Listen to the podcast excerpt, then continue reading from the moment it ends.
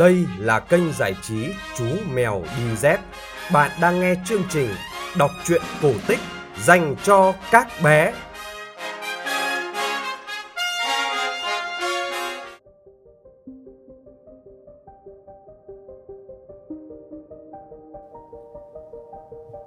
Các bạn nhỏ thân mến, chúng ta lại gặp nhau trong chương trình kể chuyện cổ tích số 336 của kênh giải trí Chú Mèo Đi Dép.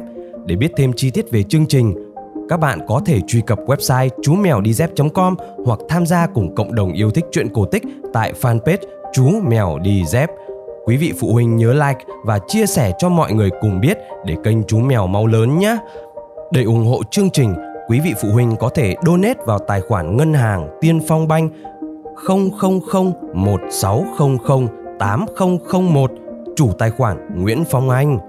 Bây giờ chúng ta sẽ cùng nghe phần số 336 câu chuyện cổ tích Nhật Bản có tựa đề Phép lạ của chú chó trắng. Chuyện bắt đầu như sau.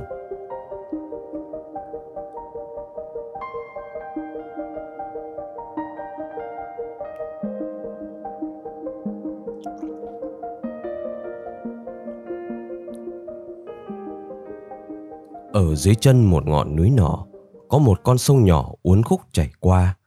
Tại đây có hai gia đình sống cạnh nhau đã lâu đời lắm rồi. Một gia đình ở thượng nguồn và một gia đình ở hạ nguồn. Do đó, người ta gọi họ là gia đình ở trên và gia đình ở dưới. Họ không còn trẻ nữa, ai cũng đã già rồi. Điều khác biệt duy nhất ở hai gia đình này là tính tình. Gia đình ở trên thì ác độc, đố kỵ, còn gia đình ở dưới thì dễ thương và sẵn sàng chia sẻ đến hạt gạo cuối cùng để giúp đỡ bất cứ ai. Một hôm, hai nhà đều đi bùa lưới bắt cá ở dưới sông. Hôm sau, từ lúc trời chưa sáng, người ở trên đã nôn nóng đi xem lưới có cá không. Ông ta quá thất vọng vì trong lưới chỉ có cành và rễ cây do dòng nước đẩy vào mà thôi. Vì bản tính đố kỵ nên lão đã xem thử người hàng xóm có gặp cảnh rủi ro như mình không. Nhưng khi nhìn vào lưới của người ở dưới, lão ta tái mặt vì ghen ghét. Trong lưới của ông này có rất nhiều cá. Lão ở trên giận dữ, thả hết cá ra, rồi tiện tay vứt vào lưới một khúc gỗ lão nhìn thấy ở ven sông. Khi mặt trời mọc, người ở dưới đi xem lưới. Khi thấy trong lưới có một vật lạ, ông ta cũng không tỏ ra thất vọng chút nào mà trái lại còn hài lòng và tự nhủ. Ít ra thì hôm nay ta khỏi phải vào rừng kiếm củi. Ông ta lấy khúc gỗ ra và đem phơi khô dưới nắng. Khi khúc gỗ khô, ông già đem dìu ra bửa. Ông thấy khúc gỗ là một cái rễ cây dương rất cứng và có hình dạng kỳ lạ. Ông tự nhủ. Trong lúc còn khỏe ta phải tranh thủ bữa khúc củi này luôn. Vì bữa một cái rễ dương như thế này không phải là chuyện dễ. Ông để cái rễ trên mặt đất, rồi ngắm nghía nhìn xem phải bữa như thế nào mới được. Rồi ông bừa thử một nhát, lạ lùng thay. Cái dìu vừa chạm vào, rễ cây liền vỡ ra làm hai. Và điều kỳ lạ hơn nữa là ở chỗ vỡ, một con chó trắng dễ thương nhảy ra.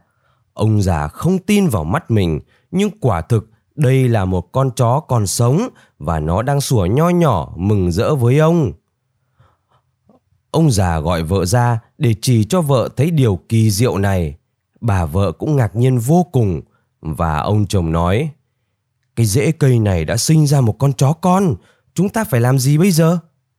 Bà già đáp Con chó đẹp quá, chúng ta nuôi nó đi. Mình không có con thì nuôi con chó này vậy bà ẵm con chó vào lòng, đem vào nhà và nấu cháo nếp cho nó ăn. Chó con sống ở nhà hai vợ chồng già không thiếu gì hết. Hai người cho nó ăn thức ăn thừa, cho nên sau một thời gian ngắn, nó lớn như thổi, thành một con chó lớn có bộ lông màu trắng và cặp mắt thông minh. Một buổi sáng, khi ông già sắp sửa ra đồng, thì bỗng con chó đến đứng trước mặt ông rồi nói bằng giọng người. Ông nội, ông nội ơi, hôm nay ông đừng ra đồng nữa, ông buộc cái giỏ lên lưng cháu rồi lấy cái cuốc để chúng ta đi vào rừng đi. Ông già rất ngạc nhiên, bèn gọi vợ ra nói. Bà nghe không, con chó biết nói đấy, nó bảo tôi đi với nó vào rừng. Bà già đáp. Ừ, nếu ông và nó muốn vào rừng, thì để tôi bới cơm theo cho mà ăn. Nói xong, bà vào bếp gói mấy vắt cơm cho ông. Ông già buộc cái giỏ trên lưng con chó, vác theo cây cuốc và lấy thức ăn rồi cùng con chó lên đường. Một lát sau, con chó dừng lại và nói với ông. Ông nội ơi ông nội, ông để cuốc và thức ăn vào giỏ để cháu mang cho. Cháu thật dễ thương, chó à. Cháu muốn giúp ông thì tốt, nhưng cháu mang thế thì nặng lắm. Chó đáp, không nặng đâu ông nội, cháu lớn rồi và ông đã nuôi cháu quá đầy đủ nên cháu khỏe lắm, cứ để cháu mang cuốc và thức ăn cho. Ông già làm theo lời nó, để cuốc và thức ăn vào giỏ rồi tiếp tục đi. Đến bìa rừng, cả hai dừng lại. Ông già mở cái bị, lấy thức ăn chia làm hai phần bằng nhau, đưa cho chó một phần. Sau khi ăn uống xong, cả hai nghỉ ngơi một chút rồi lại lên đường. Con chó dẫn ông đi theo những con đường nhỏ và leo lên cao mãi. Khi lên đến lưng chừng núi, ông già quá mệt nên đi càng lúc càng chậm lại. Con chó liền dừng lại và nói Ông nội, ngồi lên lưng cháu để cháu cõng ông đi. Ông già đáp Thôi cháu ơi, ta nặng lắm, cháu sẽ gãy lưng đấy. Nhưng chú chó năn nỉ Không sao đâu ông ơi, cháu đã thành con chó lớn, khỏe mạnh vững vàng lắm. Ông cho cháu ăn uống đầy đủ nên cháu rất khỏe. Ông cứ ngồi yên trên lưng cháu chỉ một lát nữa là đến thôi. Ông già quả thật đã quá mệt. Ông liền ngồi lên lưng chó. Ông níu cái giỏ thật chắc để cho nó cõng đi. Con chó đi nhẹ nhàng như cõng cái lông. Một lát sau, cả hai lên đến một khoảng trống trên đỉnh núi. Con chó nhìn quanh rồi chạy từ gốc cây này đến gốc cây khác. Người đánh hơi ở dưới đất và dừng lại dưới một gốc cây gỗ lớn. Nó nói với ông già. Ông nội ơi, ông nội, ông lấy cuốc đào chỗ này đi. Ông già lấy cuốc đào chỗ con chó chỉ. Chẳng mấy chốc, cái cuốc chạm phải một vật gì rất cứng. Ông già đào tiếp một cách cẩn thận. Bới đất ra, ông thấy một cái hũ lớn đựng đầy tiền vàng. Lạ lùng biết bao, ông già vuốt ve con chó, lòng biết ơn nó vô cùng vì từ nay cho đến chết ông không phải chịu cảnh nghèo khổ nữa. Rồi ông để cái hũ vàng vào giỏ, bỏ thêm cái cuốc vào đấy nữa. Ông hớn hở cùng con chó đi về nhà. Bà già cũng vui mừng vô cùng. Bà cảm ơn con chó rồi nhanh nhẹn chuẩn bị một bữa ăn ngon cho ông già và con chó. Trong lúc đó, ông già để tiền vàng lên chiếu để đếm. Ông đếm, đếm mãi, chưa được nửa đống tiền thì bà hàng xóm đến xin lửa để đem về nhóm bếp. Nhìn thấy đống tiền vàng, bà ta tròn xoe mắt ngạc nhiên, thèm khát. Bà liền hỏi hai ông bà già làm sao có được nhiều vàng như thế. Ông già kể chuyện thật cho bà ta nghe, nhờ con chó giúp đỡ mà họ có cả kho vàng này. Ông vừa kể xong, bà ta liền chạy về nhà báo tin cho chồng. Bà ta thở vắn than dài. Họ may mắn quá, Ông hãy đến mượn con chó của họ một hôm để nhờ nó chỉ cho một kho vàng như thế đi. Nhà ta rất cần đống tiền đấy. Người chồng đáp. Ý kiến hay đấy. Thế là sáng hôm sau, lão ta đến nhà ông già hàng xóm mượn chó. Ông già sẵn sàng cho lão mượn chó một ngày. Vừa mang chó về nhà, lão già liền nói với vợ. Mau lên, làm cho tôi ít vắt cơm, tôi vào rừng ngay lão đi tìm cái giỏ, một sợi dây và một cái cuốc. Một lát sau, con chó chặn lão ta lại và nói Ông nội ơi, hôm nay đừng ra đồng, ông hãy buộc lên lưng tôi một cái giỏ rồi vác cuốc theo tôi vào rừng. Lão hàng xóm nói lớn Tại sao mày biết tao mượn mày? Đương nhiên là chúng ta vào rừng rồi chứ. Lão buộc giỏ lên lưng con chó, để cuốc vào giỏ, để thức ăn, rồi không đợi mời, Lão tót lên lưng con chó và nói lớn. Thôi, chạy đi, kiểu mất thì giờ.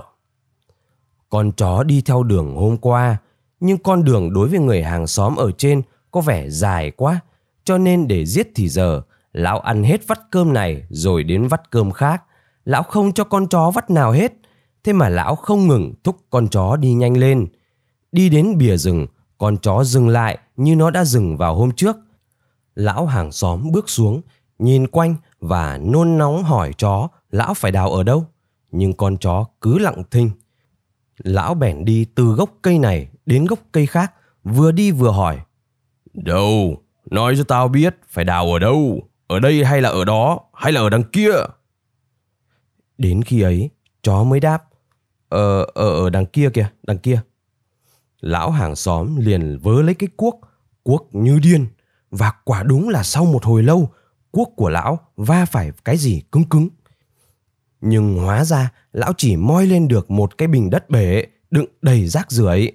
Người hàng xóm liền nổi giận, lão nói Cái con vật láo toét này mày dám lừa tao hả? Được rồi, để tao cho mày một bài học vì dám trêu chọc ta.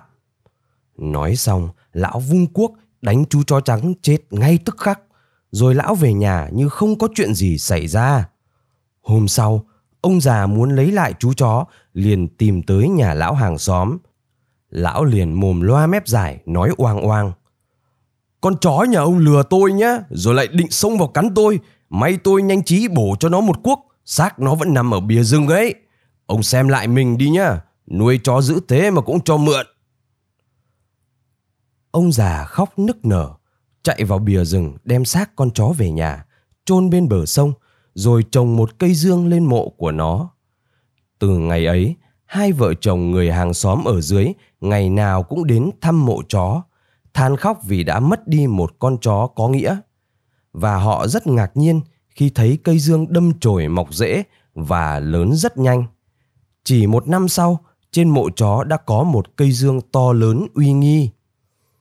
Vào một hôm, mùa hè nóng nực, ông già đến ngồi dưới gốc cây dương. Ông thường ngồi như thế để ngắm nước chảy dưới sông và tưởng nhớ đến chú chó trắng. Ông lắng nghe tiếng gió rì rào trong đám lá dương, đầu gục xuống ngực, thiêu thiêu ngủ. Ông không ngủ lâu, nhưng ông đã mơ một giấc mơ. Trong giấc mơ, ông thấy chú chó hiện ra và nói với ông. Ông nội ơi ông nội, ông hãy làm theo lời cháu nhé. Ông lấy cưa ra, cưa cây dương đi, rồi tìm khúc nào tốt. Ông làm một cái cối mà giã gạo. Nói xong, con chó biến mất và ông già tỉnh giấc. Ông chạy về nhà kể cho bà vợ nghe.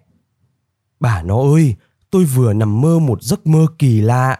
Trong giấc mơ, tôi thấy con chó nhà mình hiện ra. Nó bảo tôi cưa cây dương đi, rồi tìm khúc gỗ nào tốt mà làm cái cối để giã gạo. Bà già khuyên. Này, con chó đã muốn thế thì ông cứ việc làm đi.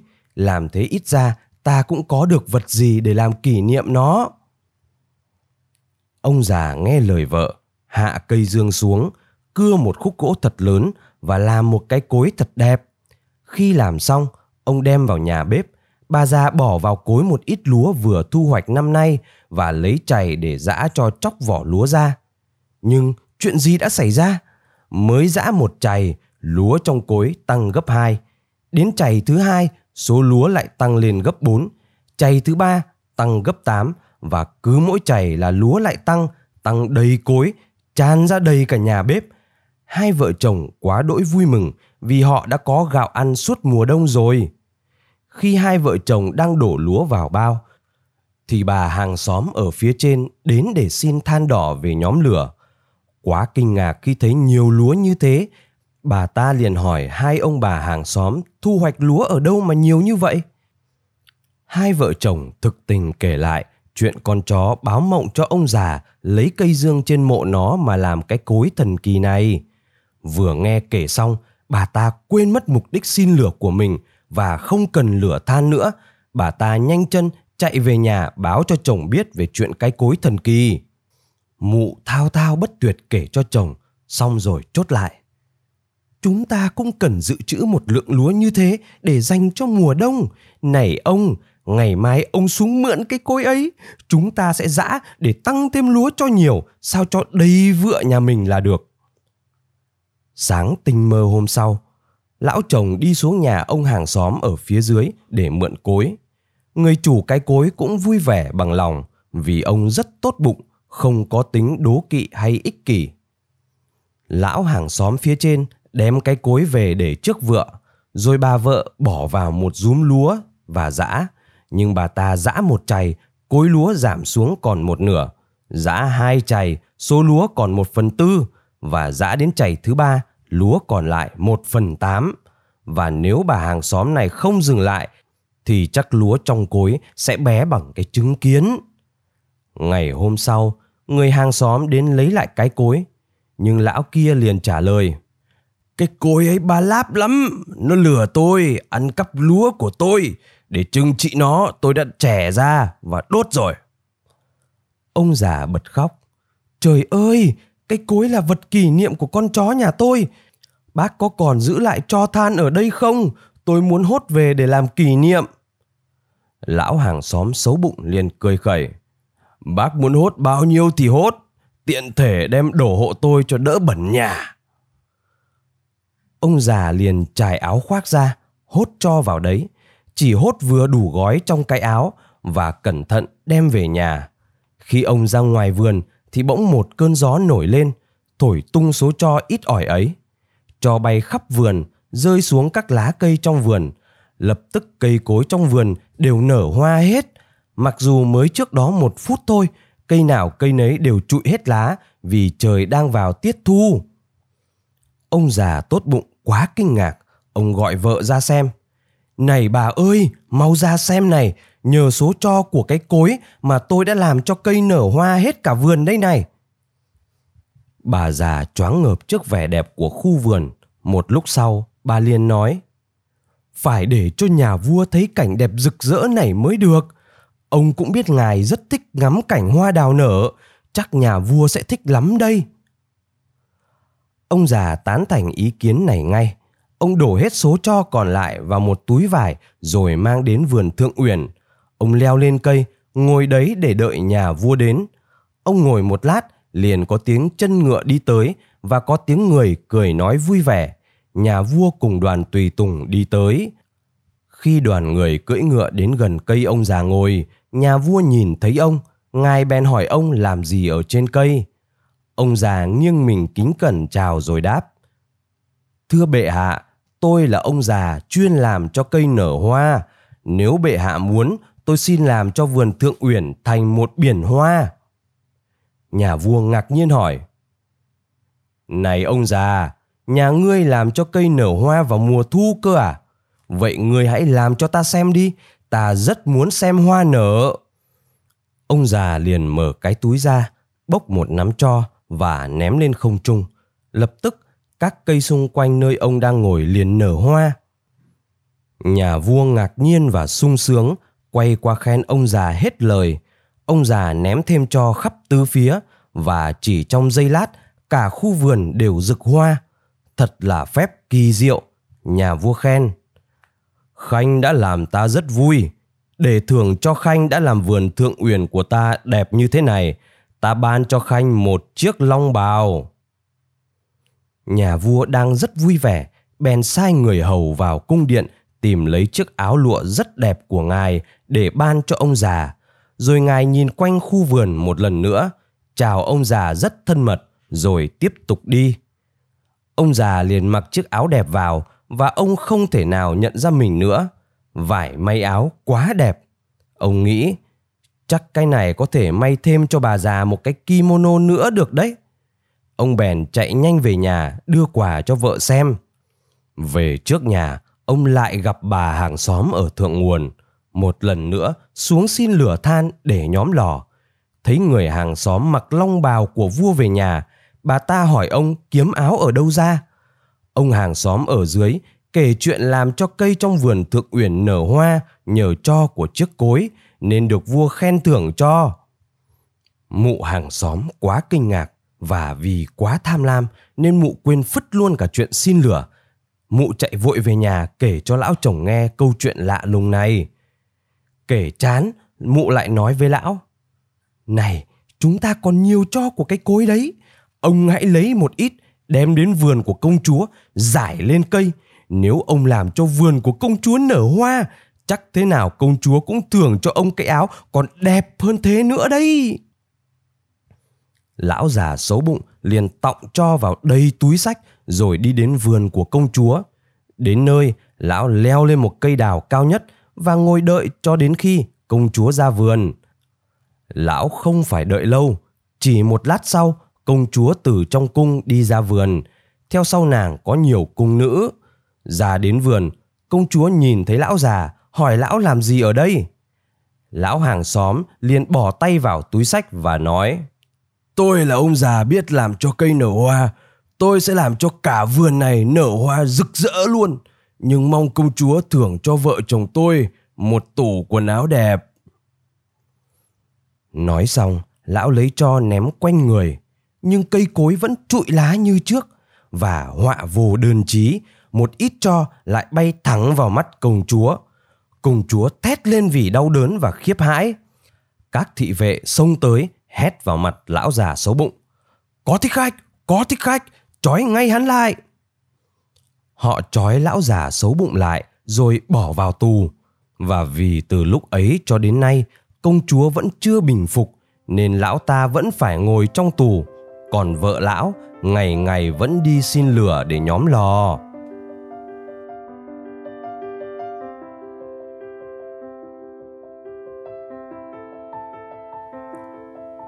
Các bạn vừa nghe xong câu chuyện cổ tích Nhật Bản có tựa đề Phép lạ của chú chó trắng. Chuyện được phát trên kênh giải trí Chú Mèo Đi Dép.